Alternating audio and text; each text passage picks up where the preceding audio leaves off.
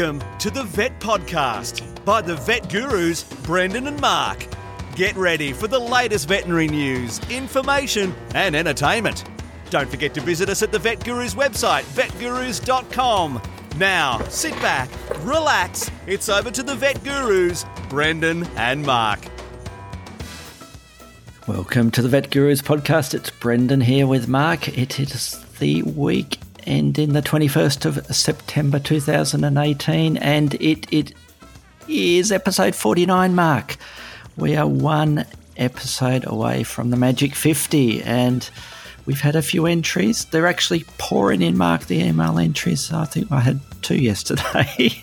so we're, um, we're, we're, we're getting entries. So you've got a pretty good chance of winning the competition. So the competition is send an email to say hello to Mark and myself at vetgurus at gmail.com, at vetgurus at gmail.com. And we will pull the winner out of a hat, Mark, and the winner will receive A uh, well, wonderful a prize of some sort. prize. Do you know what we're going to give them, Mark? It'll be wonderful. Can you hear me, Brendan? I can. You're a little bit low, your volume there, Mark, but I can hear you. So I'm sure post production it will get fixed. So keep talking. Um, it'll be a wonderful prize, Brendan. Um, I think we were talking about a print. I've been trying to pick one of the photographs that I've taken, and we'll we'll get it framed up, and one of our locally, you know, Newcastle endangered species will adorn the wall of the winner of the fiftieth podcast competition. I think it will be a prize pack, Mark, a prize pack. It'll be more than one um, print in there. It'll be lots of goodies, and we will ship it at our expense. I can't Somewhere believe your generosity. Um, well, you're paying for the shipping, not me, Mark. You can pay for it. You're the one with all the money.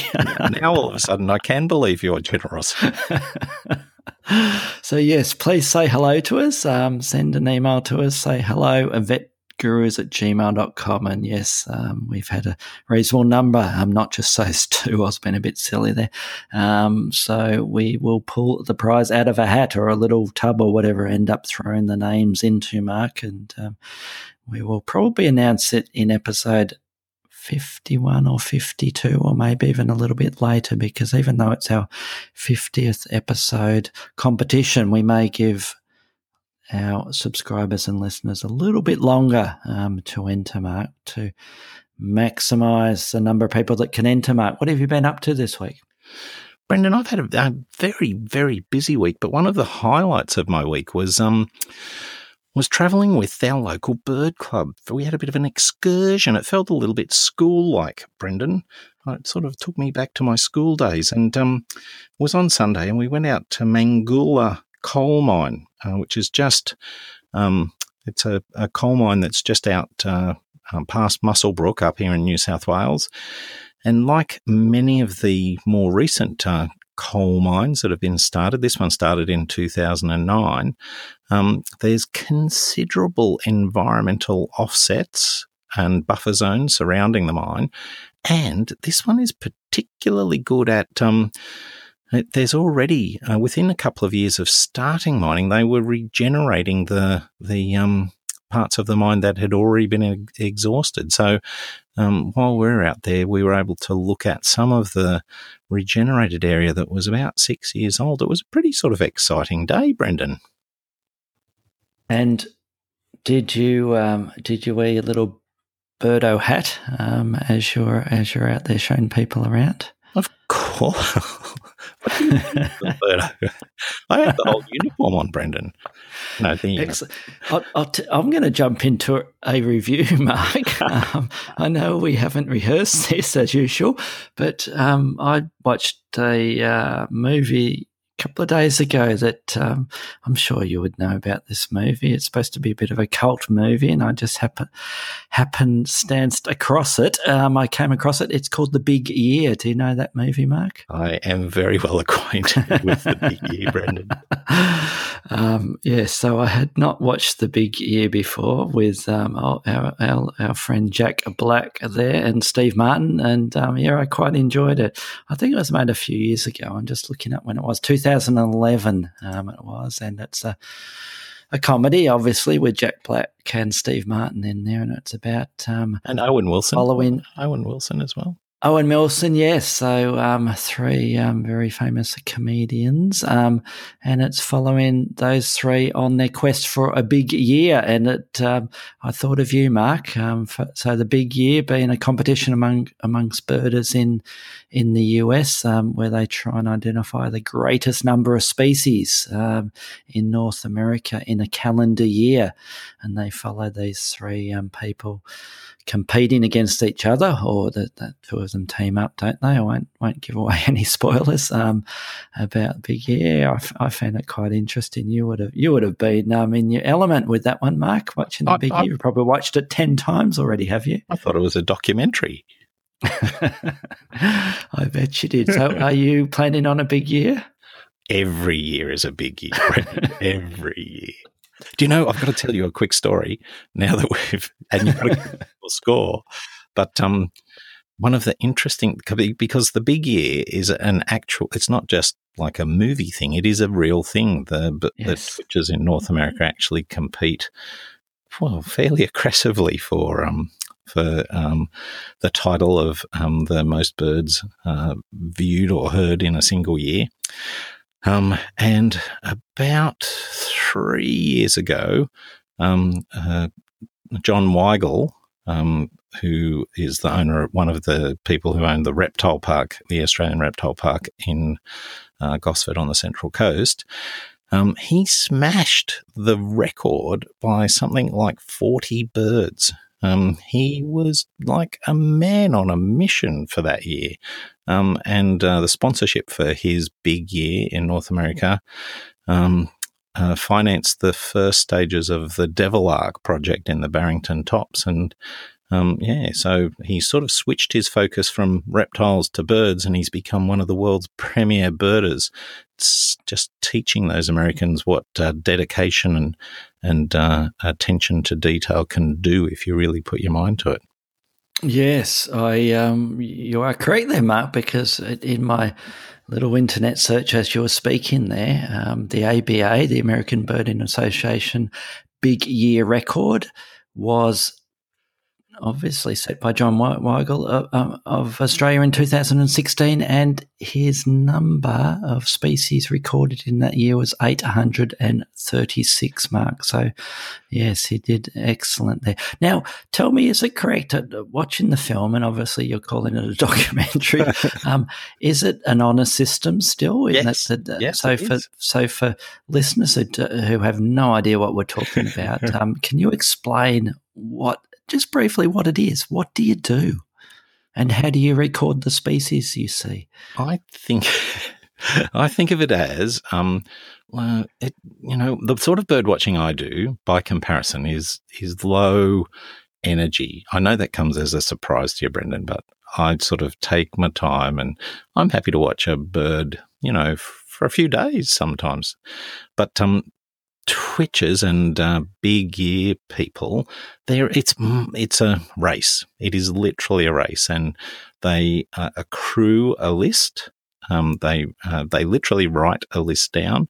They have to um, hear or see the bird, um, and um, and there's it's an honor system. So um, you uh, don't have to have a photo. You, the proof is your, your, word is the proof, um, and so it does leave the. You can see the dramatic, the chasm in which some drama and comedy could arise in this system. I think, Brendan.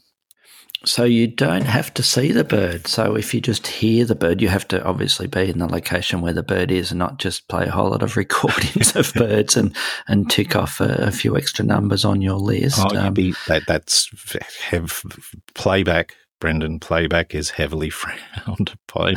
yes, you can't do. Well, I'm, I'm, I'm just, uh, I, I wonder how many people cheat. Mark is my first comment with that. Cheats, Brendan. Well, I'm just looking on Wikipedia here, and the world not and so the the one the big year we were talking about usually is is is referring to to um, North America, isn't it, Mark? And the, the US and the Canadian um, provinces and the US states. The world big year record, Mark, and we were just talking about a record being 836 birds. The world big year record is supposedly 6,833 species which was also said in 2016 by somebody I cannot pronounce from the Netherlands, Mark. So, um, yes, 6,833 species um, sighting or listening. Um, it's really interesting how um, in America, this the big year has a big, uh, has a long history. And in America, I think it, um, my understanding is that it began, you know, shortly after America was colonized and um, wealthy Englishmen would come over and shoot the birds for a year, and they would, you know, have a competition about how many species they could shoot and take back to Britain. And of course, uh, over the years, that particular uh, pastime um, became divided, is the way I think about it. The birds were largely relieved of the shooting, um, and now people shoot at other people. Um, but uh, the the list of birds that you can see became the target, and it has a long history in America. But it's recently, like you said, become a worldwide phenomenon. And um, Sean Dooley and John Weigel, in fact, have um, big year records in Australia over the last four or five years. So it's something that's done in Australia. Yes. Perhaps you should add it to, add it to perhaps you should add it to one of the day um, day trips to a conference, Mark. It can be a, a big day instead of a big year, and you can see how many um, species of bird you can go out and twitch. Well, Brendan, you know, just go. My, one of my sayings is that uh, big year is just made up of 365 big days. That's right. Well, I'll be I'll instead of twitching out there looking at those um, birds, I'll be twitching in the in the bar at the um, hotel. Mark, you can come back and tell me how many uh, whether you've managed to find ten species or twenty, Mark. Um, so that's my review. The big year. There Didn't we go. give it a score, Brendan. A review. Well, interestingly enough, the film um, absolutely bombed in the box office market, absolutely flopped. And I think it grossed only, by the look of Wikipedia, grossed only $7 million US against its $41 million budget. And it is not ranked very highly on um, Rotten Tomatoes or Tomatoes if you're from the US. However, having said that, I enjoyed it, Mark. I enjoyed it and I was smiling throughout most of the film mainly because I was thinking of you as I was watching it, Mark, out there um, up in up up to your um, waist in your waders, trying to find some um, bird that um, you could hear calling. Um, so I'd, I'd, give it a, a, quite respectable seven point three, and I must admit I, ha- I, do have a bit of a soft spot for for a bit of slapstick comedy, as you real as you know, Mark, and um, Steve Martin and his classic films are probably some of my all time classic uh, movies that I love, Mark. And at some other stage, I will review some of the classic Steve Martin films, Mark, and they will get an even higher score than that. Um, but yeah, it gets a solid. So what did I just say? Solid seven point something or other. Seven point seven three. I think that's a pretty seven point three. I have to write that down. Yeah. So there you go. That's my score. What would your score for that film be, mate? Oh, I've, I, I've actually, um, I know it comes as a big surprise, but I largely agree with you. I think it, um, it was a bit of a flop at the time, um, but, um, but I think it'll be one of those films that's looked back on as, um, as a, uh, as a bit of a, yeah, cult.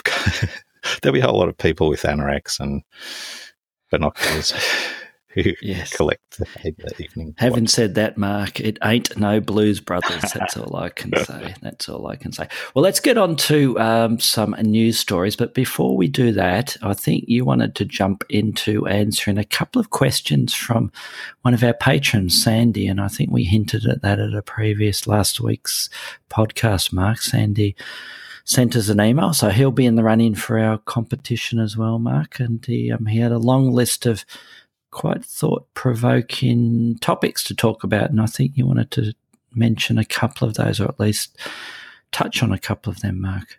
I did, Brendan, and you were exactly the, the, the one of the things that struck me about Sandy's email was, um, yeah, was the the large number of very thought provoking questions, and um, and I, while we won't have a chance to go through them all in one uh, podcast, they'll provide fodder, Brendan, fodder for the next few podcasts for us to um to chew over and uh, and uh, um, you know uh, offer our opinion on the answers to his questions. So the first one, um, yes, was uh, probably a little bit of a I don't know. It's a recurring theme uh, amongst the things we talk about, and um, he raised the question that we've talked about before concerning um, the ethics of uh, keeping captive animals altogether. So I'll just read a little bit here.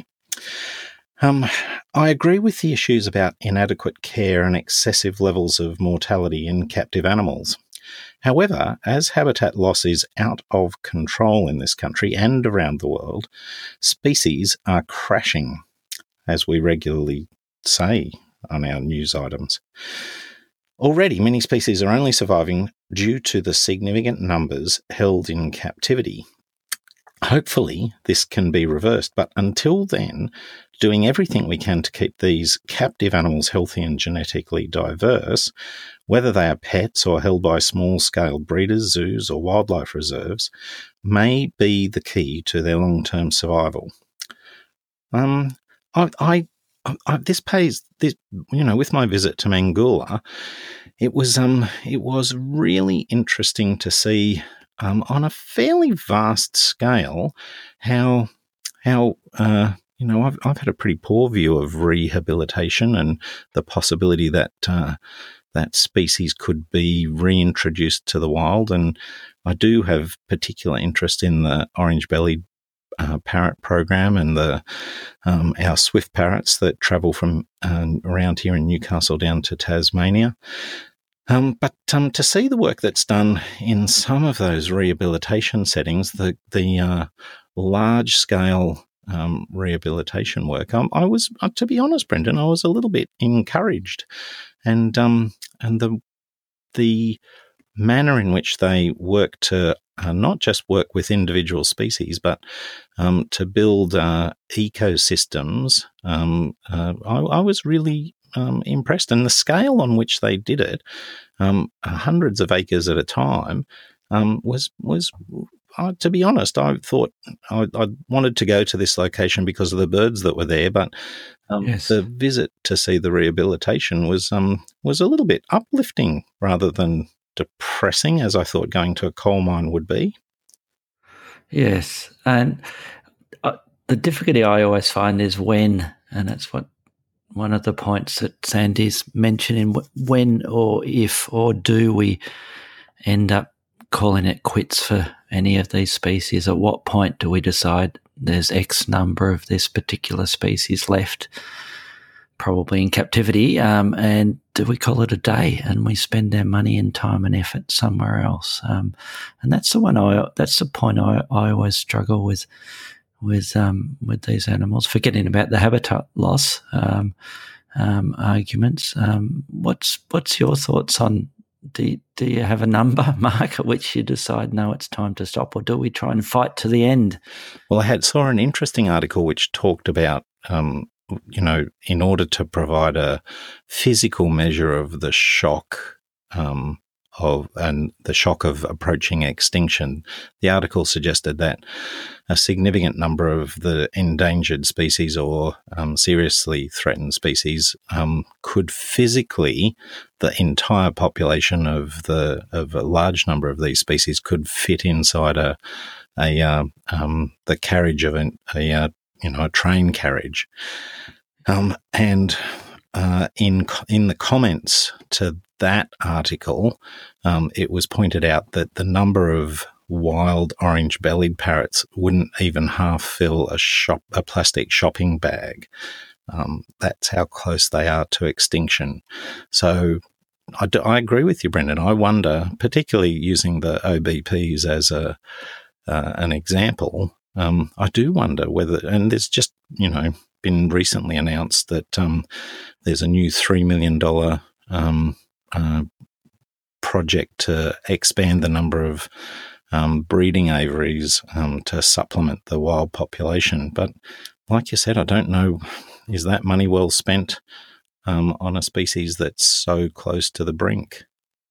Yes, I must admit I'm a bit biased, Mark, because I can remember very vividly uh, when when we tried inadvertently to to kill off the remaining population of helmeted honeyeaters here in Victoria, and at that stage there were less than fifty of the birds in existence, and at one stage I had about twelve to fifteen of those birds dead in front of me that um, we'd accidentally tried to kill off um, at the zoo that I was working at, Mark, and that was um, that was quite an interesting period for those um, several weeks when they were accidentally overdosed with vitamin D. And uh, every day they were bringing one or two or, or, more of these birds into the vet clinic, and we were desperately trying to treat them. Um, but that's a story for another podcast. I'll go into that in a little bit more detail at some other stage if anybody is interested in the in the accidental overdose. Um, and these things happen at zoos um, or, or, rehabilitation um, places. And one one of the one of the uh, little articles that I've, I will have in an upcoming podcast talks about a disaster that happened in Africa recently. Was one of the large um, game animals that um, they were trying to trying to protect, and they accidentally killed off a whole lot of them as well. Um, but we'll we'll talk about that in a, in one of the upcoming podcast marks. So yeah, um, it's something I always I always um, struggle with um, not killing them. I, am pretty good at killing these animals, as my record shows.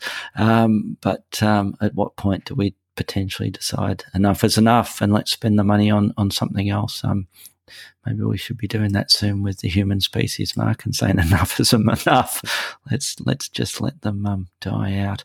Um, the let's well let's let's answer um, talk about Sandy's um, next comment or, or, or, theory or question um, next week, Mark, or one of the in the following weeks. We'll slowly work through them, Mark, because we have a couple of news stories before we jump into our, our main topic this week. Otherwise, we'll be here all night or morning or, or middle of the day, depending on um, when you're listening to this. So I just want to talk about one little um, news story, Mark, and that is the Comedy Wildlife Photography Awards 2018. Mark, um, I think in one of our very early podcasts, we spoke briefly about the 2017 winners and the 2018 finalists are um, up for everybody to see, and I'll put that link on our website, vetgurus.com, and that has the gallery of the 2018 Comedy Wildlife Photography Awards. And it's a great little competition because not only are these photos amazing, and I weep every every photo I look at it, um, the quality of them compared with my poor quality pics, um, but they are very funny, and they also have a bit of a um, important part to play in conservation because it is um, this um, comedy wildlife photography awards mark is conservation through competition is their sort of tagline and um, they try and um, try and um, push people towards thinking about conservation um, through these funny photos. So I'll put the link there, Mark, and um,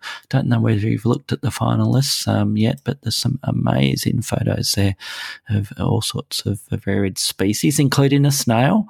Um, so who knows, a snail may win the Comedy Wildlife Photo Awards. So, yeah, I encourage all our listeners to jump over to that um, link, which is at vetgurus.com. What's your first story, Mark? It's a little bit of a depressing one, isn't it? Um, yes, Brendan, it is. As usual. um, I was just going to say that I have had a look at um, those photographs um, and um, and I, I'm, I'm going to be a bit controversial about them, Brendan. I don't think they're as funny as they were last year. I think um, I think that uh, that um, they're excellent photos, and like you, I'm completely jealous. But um, then they, I don't think they're quite as hilarious as they once were.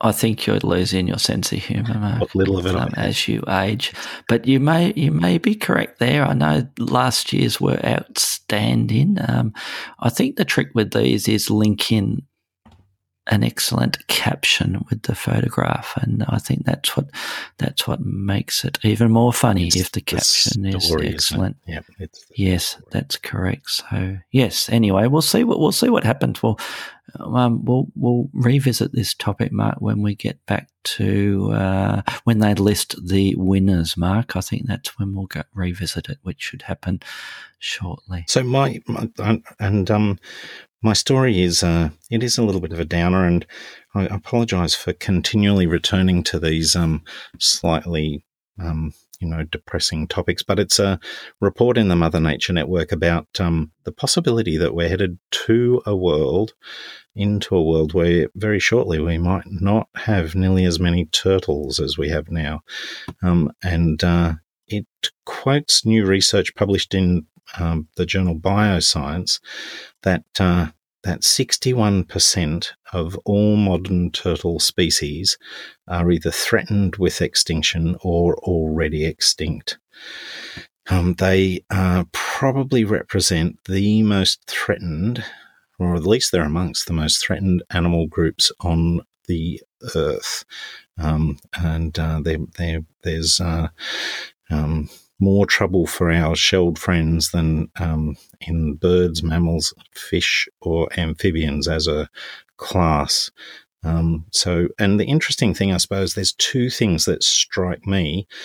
Um, they're the trouble that they're in is poorly recognised in the general public. That um, their struggles and uh, and difficulty um, are not easily uh, recognised, and because they're relatively long-lived species, um, there can still be individuals that people will see in the wild, but um, they are probably reaching the point where um, they are not replacing themselves. And the Manning River turtle up here near Newcastle is a a classic case, one of the turtles that's famous for breathing through its bum, Brendan.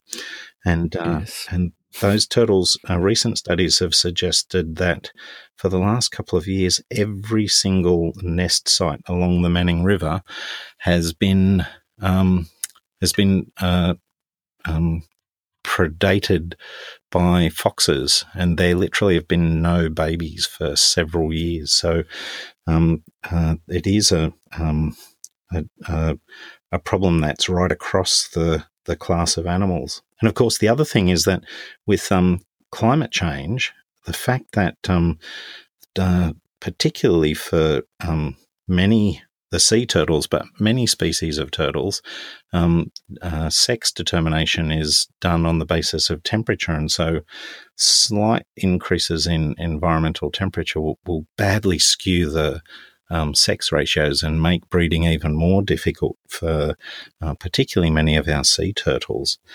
Um, researchers suggest that um, uh, that it's likely in you know over the next fifty to hundred years that will lead to a pr- dramatic crash in the population of sea turtles, and of course pollution in the ocean.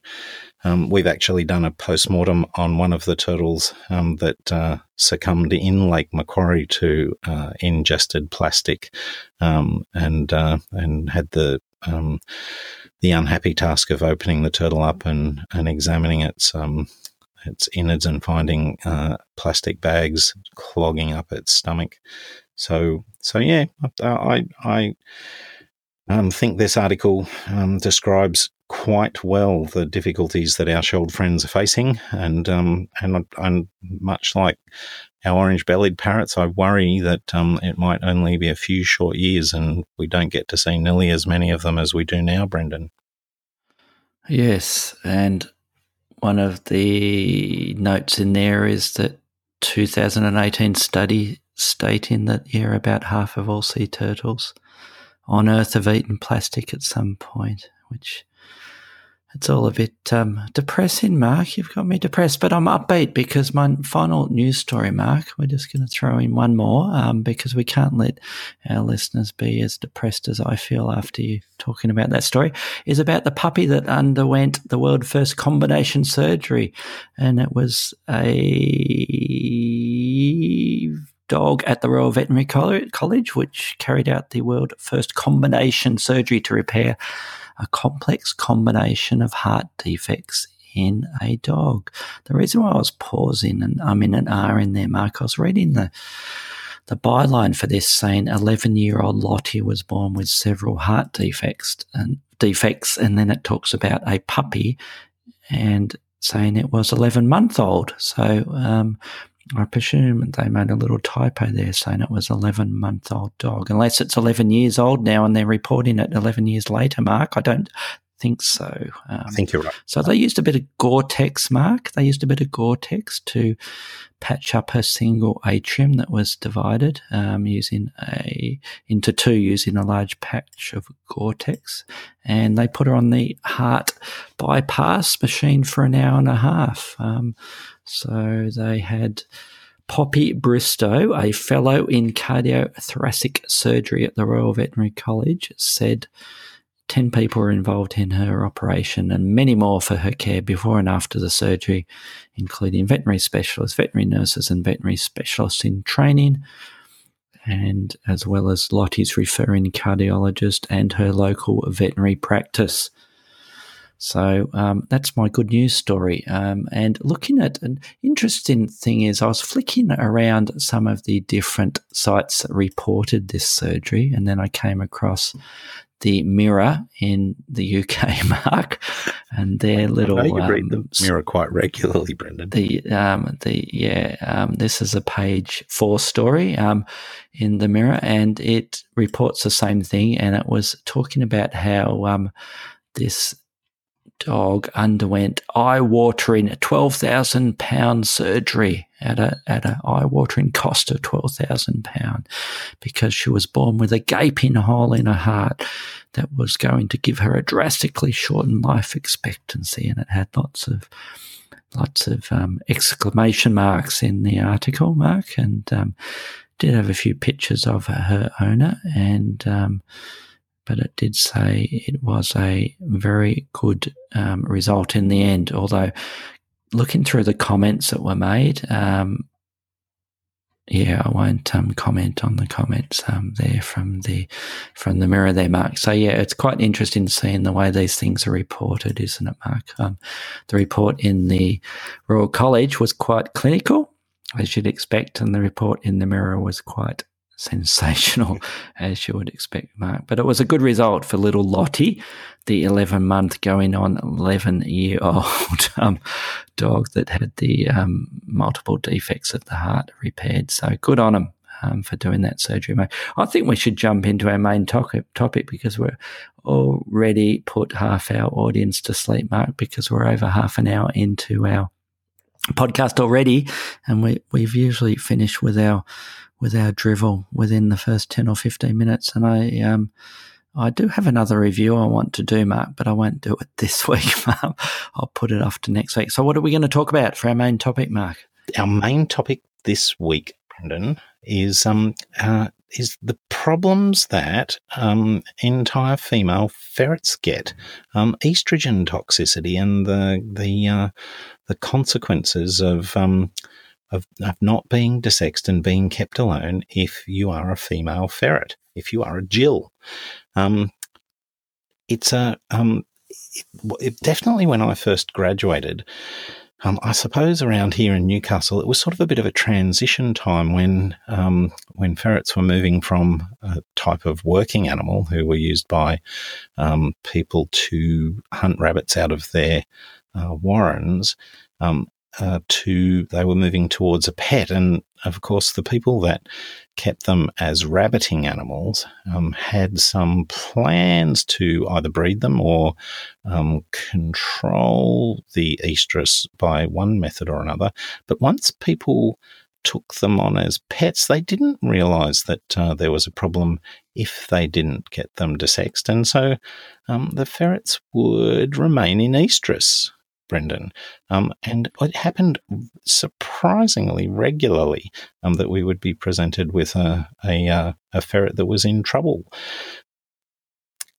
How so? How often do you see ferrets in season mark that are running into trouble on uh, every year. Do you, do, do you see them very often these days? well, the numbers certainly dropped off dramatically, but we still would see probably half a dozen each year now. Um, I'd expect we probably see the similar sort of numbers, Mark. So yeah, it's, it's it's certainly not rare, and and as you alluded, I think most of the people that that bring these ferrets in that are in that continuous heat, which we will chat about in more detail in a sec, uh, are new ferret owners. Yeah, and they just do not realise the fact that if a female ferret comes into season, she needs to be brought out of season, doesn't she, Mark? Or potentially she's going to run into lots of trouble. So, and I've got a bit I suppose I was just going to one of my world famous unvalidated um, uh, theories theories to why this is persisting um, is that I think in America there's a company Marshall Farms who produce the vast majority of ferrets that are sold in the pet trade in America, and they're desexed on the farm at about six weeks of age. So in the large amount of information that most ferret owners would view online, particularly the stuff that comes out of America, there is no um, talk of this problem because there's no ferrets that are intact in that population. So I think that um, a, a, large number of new ferret owners who get online and get involved in uh, these communities of ferret owners. Um, they don't become aware of the potential problems of their their ferret being um, entire, Brendan. Yes, so they end up with uh, adrenal disease instead, don't they? Yes. So the signs of this, uh, uh, well, well, my first comment would be that sometimes we see no signs with them um, apart from the obvious sign of a, external signs of a ferret being in season, a female ferret being in season is the enlarged vulval area there. Mark and I have seen some female ferrets that have been in continuous heat for months, Mark, and, and they don't show any untoward signs of illness with that with them. Um, and they they quite they may be coming in for a vaccination and a health check, and the owner doesn't realise that they've been in, in continuous heat for that length of time. They may purchase a ferret with the vulvar swelling there. So one potential sign is no sign at all, Mark. But um, other otherwise, the classic history with these are that the female will be in a continuous heat. The high estradiol levels will potentially end up causing bone marrow suppression and anemia. So we'll see the classic signs that we would with any animal with, with anemia. So we'll have a ferret presenting that's weak. Um, that's obviously pale. Um, it has the vulval swelling, um, and some of them also show signs of alopecia as well. Mark, have you seen the alopecia? Uh, alopecic ferrets that are, have the um, estrogen toxicity. We Mark? definitely do see um, a, a, that uh, hormonal alopecia, and not probably only in I don't know one out of the six we see each year. Um, the vast majority of them uh, we don't get any um, changes to the coat. Um, and I'm interested in your comments too because they fit with our observations that um, that individual ferrets seem to respond um, differently. We'll definitely see some ferrets that I don't know, just maybe three or four weeks, and they're critically anemic. Um, and um, and other ferrets, as you said, that might have been stuck in estrus for months six months, and um, and they're the only sign they show are those um, you know a little bit of vulval swelling and uh, and their PCV is okay. So um, it's not an automatic thing, um, and it doesn't because they've been going for several months doesn't mean they're not just going to trip over into a problem in the next few weeks. Absolutely. So we do need to get stuck into chatting to the client about the options of potentially treating it and and um, also preventing it if they have other ferrets that um, they will have in the future. So, what's your approach to them when they come in, Mark? Whether let let's assume we have you have one come into your consultation room that is anemic, it's looking a little bit seedy, it's weak. You peek at those gums there, and they're looking a tad pale. There, Mark. What's your next step? Well, my experience has been that doing anything dramatic to these ferrets. Um, that uh, that if we were to go, oh, the thing has estrogen tox, uh, estradiol toxicity, and we're going to have to desex it to save a life. Um, that well is often catastrophic. They, um, the even those ones that might not have profound anemia, it might just be a moderate anemia. Um, they definitely are metabolically unstable, and they often have trouble with um, major intervention. So, generally speaking, if we can detect that they're anemic, um, we're going to try and stabilize them first before we take them to surgery and uh, and desex them. And that stabilization process, it probably um, is going to involve um, uh, the use of um, uh, probably uh, human chorionic gonadotrophin is our first choice um, to uh, trigger the end of the um, the estrus period, um, push them over into uh, the post estrus part of their cycle, um, and shut down the the uh, high levels of estradiol and give the ferret some period of time to build up its red cells again, Brendan. Well, my choice would be fairly similar to Mark. Um, I'd give that ferret an IM injection of the HCG, and I'd repeat that in probably one to two weeks if we're not starting to see signs of that vulval swelling decrease and the and the um, blood's bouncing back. Um, usually, I'm just looking for the vulval changes initially with them, um, and, a, and a large percentage of them just with that one injection will tend to to um, come out of the heat. Um, I don't know what your your percentages are. That just anecdotally off the top of my head, I'd have to look up the actual the figures with them. Um, the other choice I often um, struggle with with the ones that are more severely anemic. Uh, do I do a, a, transfusion with those ones? And the the two difficulties I see there, well, the main one is finding another ferret um, because we we don't have a a um, a, a clinic for it, Mark, and um, often these clients are, as I mentioned earlier, um, they're new owners and they they may only have the one ferret, so it's trying to access another ferret. And um, as far as I know, um, it's safe to use a once-off transfusion without um, doing any cross matching, and that's what I typically do. Um, and it's a bit of a pain to do it. Um, that that um, process of doing the transfusion there. And so it's making a decision whether we do that. And the other decision I struggle with, with the ones that are severely anemic, Mark, and I'd be interested in your thoughts, uh, is whether or not you just dive in and, and um, take it to surgery. So with or without the transfusion, um, get it on some fluids and, and get in there and, and, and just spay it, desex it. Mark, do you ever do that? Um, I have done it before, Brendan, but as I was saying before, I've I and probably it has more to do with um, my poor technique or um, the time that I take to do the surgery. But I haven't had good results when um, when we've gone in those ferrets that have PCVs in you know less than fifteen. Um, I I I have lots of them that have trouble with when I was doing the surgery on them regularly.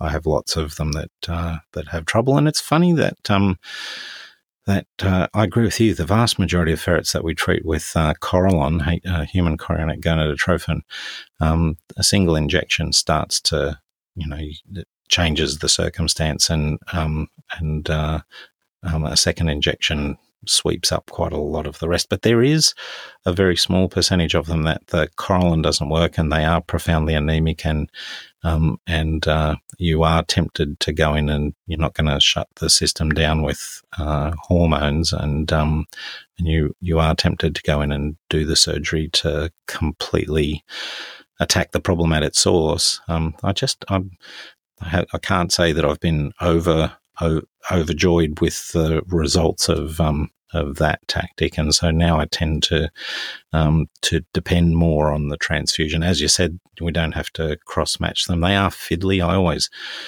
um, admire um, those clinicians like yourself, Brendan, that have no trouble accessing the ferret venous system to draw some blood out. I always have no end of trouble jabbing them multiple times in the neck and only seeming to get into that fat pad and all the other tissue around the base of the neck and never hitting the jugular. But when you do get a lovely sample of blood, um, particularly if the ferret's are anaesthetized, they tend to dump all their red cells out of their spleen under the effects of isoflurane. And so transfusing that blood often makes a profound difference to the, um, the ferret that's suffering the estrogen toxicity.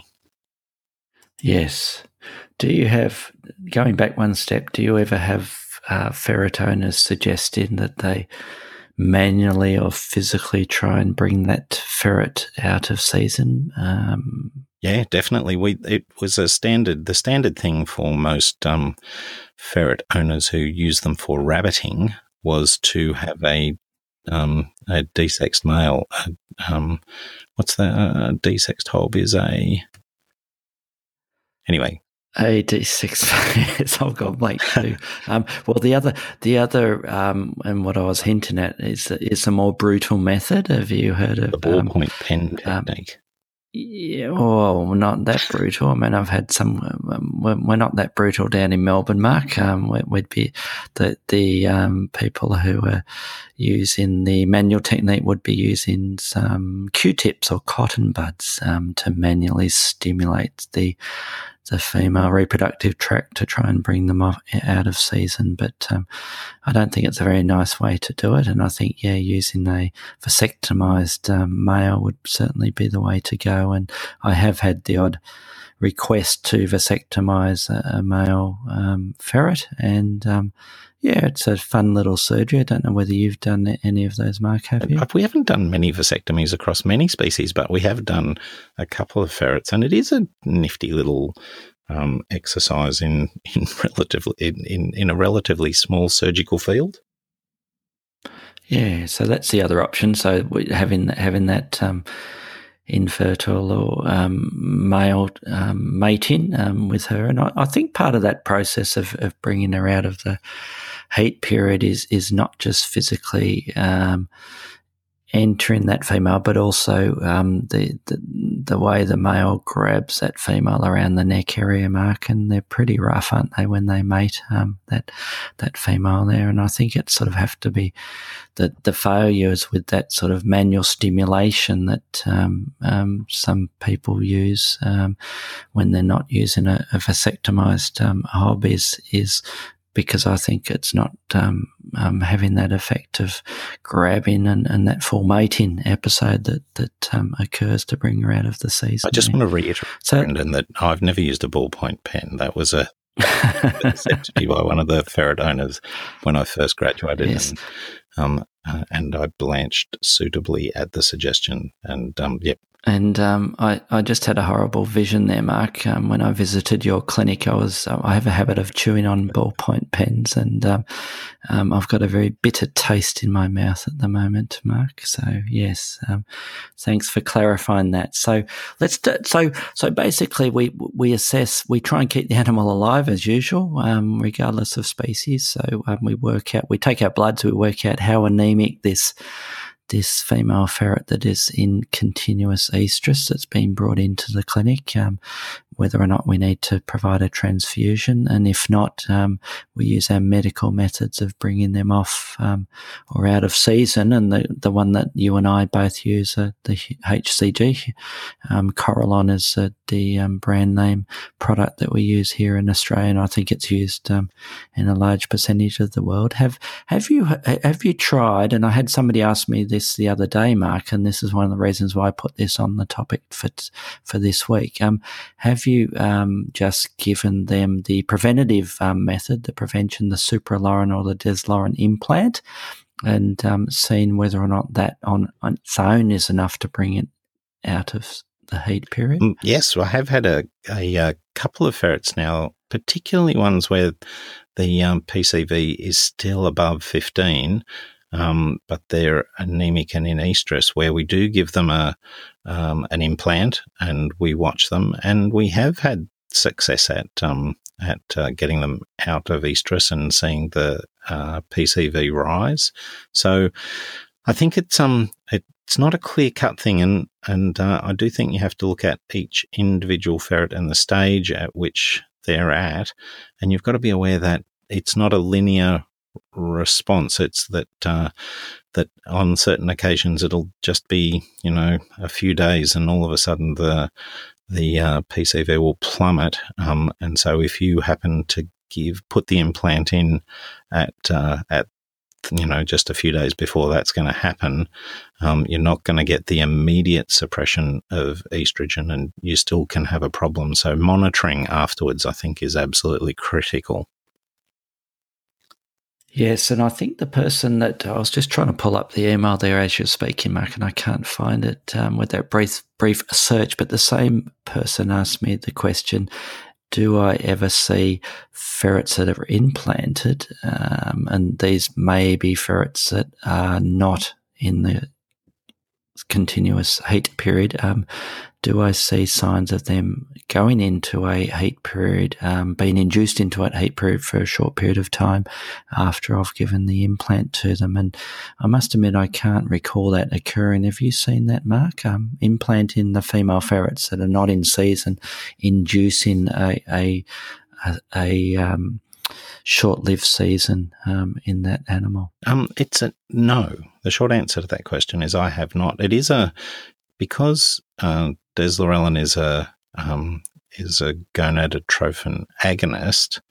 Um, uh, it should um, mimic the action of the gonadotrophins and cause a rise in the the um, in the uh, uh, sex the sex hormones um, uh, for a very short period of time before the powerful feedback loop and hyperstimulation of the partial agonist causes the whole system to shut down. Um, but while that's a theoretical um, uh, problem with uh, and probably leuprolide as well, um, it's not something that I can clinically say um, that we see regularly. Um, there are occasions where, particularly macaws, I've had a couple of macaws that um, have, uh, you know, have shown reproductive behavior for 24 or 36 hours after an implant. Um, but in ferrets, I can't say that that's a feature of um, implantation that I recognize. Yes, and I, I, I must admit, I, I have, I've either seen it but not recognized it, um, or I have not recognized or seen it at all, um, if that makes sense. So, no, my answer is no, I've not um, experienced that um, in the ferrets that I have seen. So, prevention, Mark. So, what's your recommendations to prevent this? And this is getting back to what we've mentioned a few times in, in previous podcasts. So, what's your standard method of um, stopping this occurring in your ferrets that you see? Cut them, Brendan. We cut them open and take their reproductive tract out and we do it precisely at six months of age. Right on six months, no later, no earlier. Right on six months, no later, no earlier.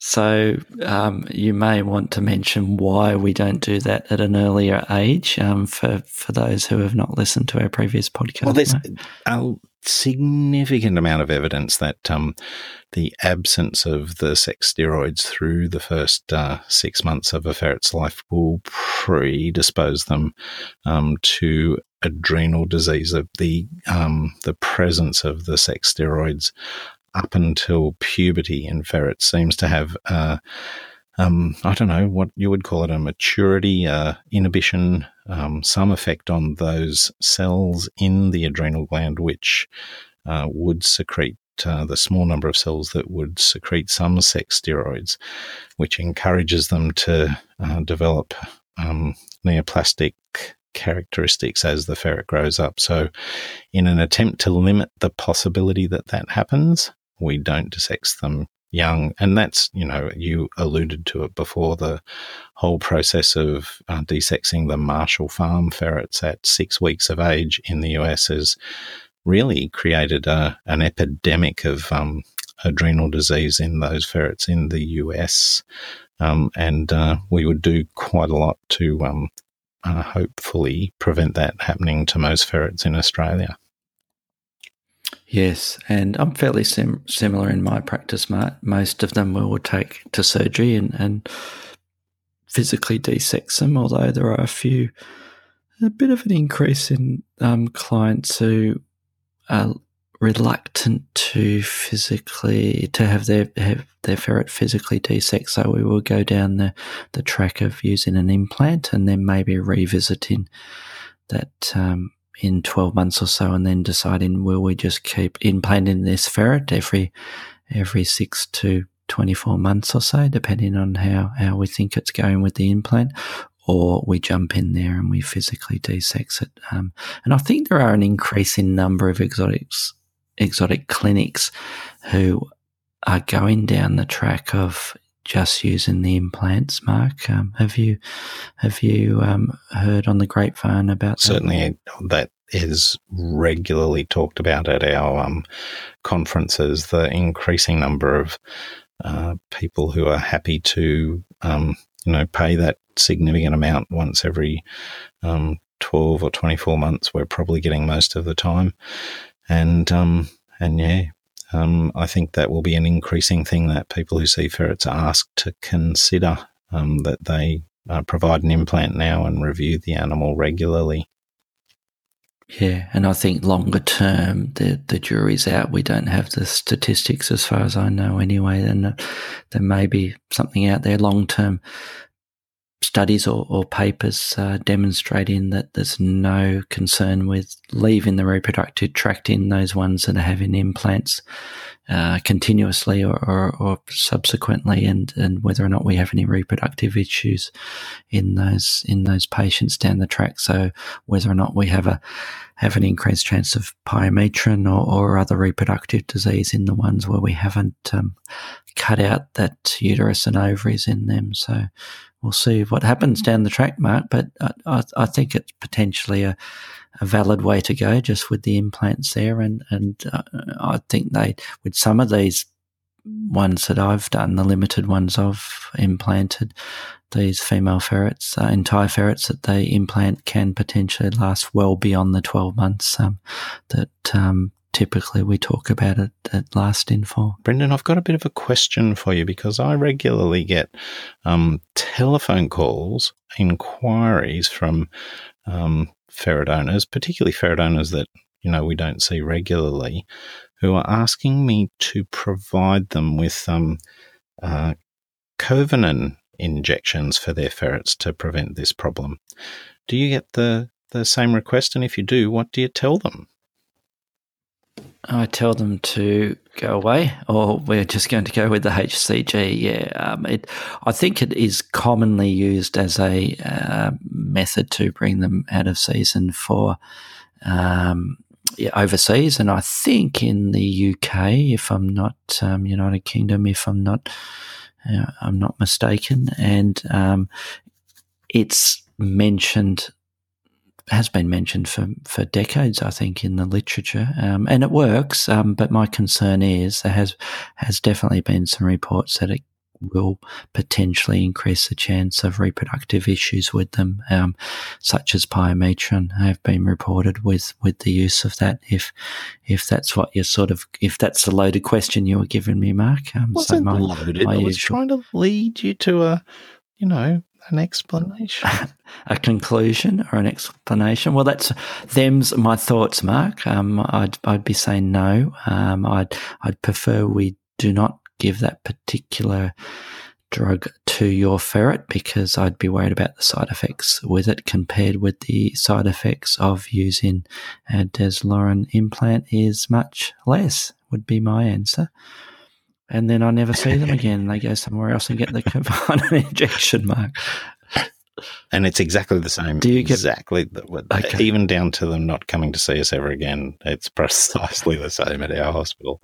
Um, it is. We we uh, um, there does seem to be a, a, cohort of veterinarians who are happy to um, provide this progestogen, uh, synthetic progestogen, to uh, for the purpose of um, taking them off season, um, but it uh, but it is loaded with mm, you know several orders of magnitude more likelihood of side effects, and uh, as you said, some of those side effects are are, um, are potentially um, life threatening, um, and uh, and I I can't um, in all conscience justify its use in this circumstance where we have resources like HCG and and uh. Yes, and I and I think part of the issue there is it's still mentioned in a lot of the textbooks, even the current um, or recent, fairly current textbooks about a potential method to bring them out of heat. So yeah, I, th- I think it should there should be a real a real disclaimer put in the um, in the publications regarding that um, because yeah, it's probably not best practice as you mentioned, Mark. So yeah, so that's um. Well, we've taken up another hour, Mark. There you go. Um, and we thought it was only going to take ten minutes to talk about estrus and and the problems of um, ferrets in season, Mark. But as usual, we've um, prattled on longer than we um, we should, or maybe not long enough, according to a couple of our listeners who, who say they'd like to listen to us talk all night because apparently um, we put them to sleep and they like listening to our our mono- monotonous voices, Mark. Um, they love our monotones um, because it's it's almost meditative, isn't it? Listen to us because we're so boring sometimes, aren't we, Mark? But we should get out of here. I think we should get out of here and um, talk to everybody next week because the outro man's jumped in, so we've got to go. Thanks for listening, and see you next week. Thanks for listening to the Vet Podcast by the Vet Gurus.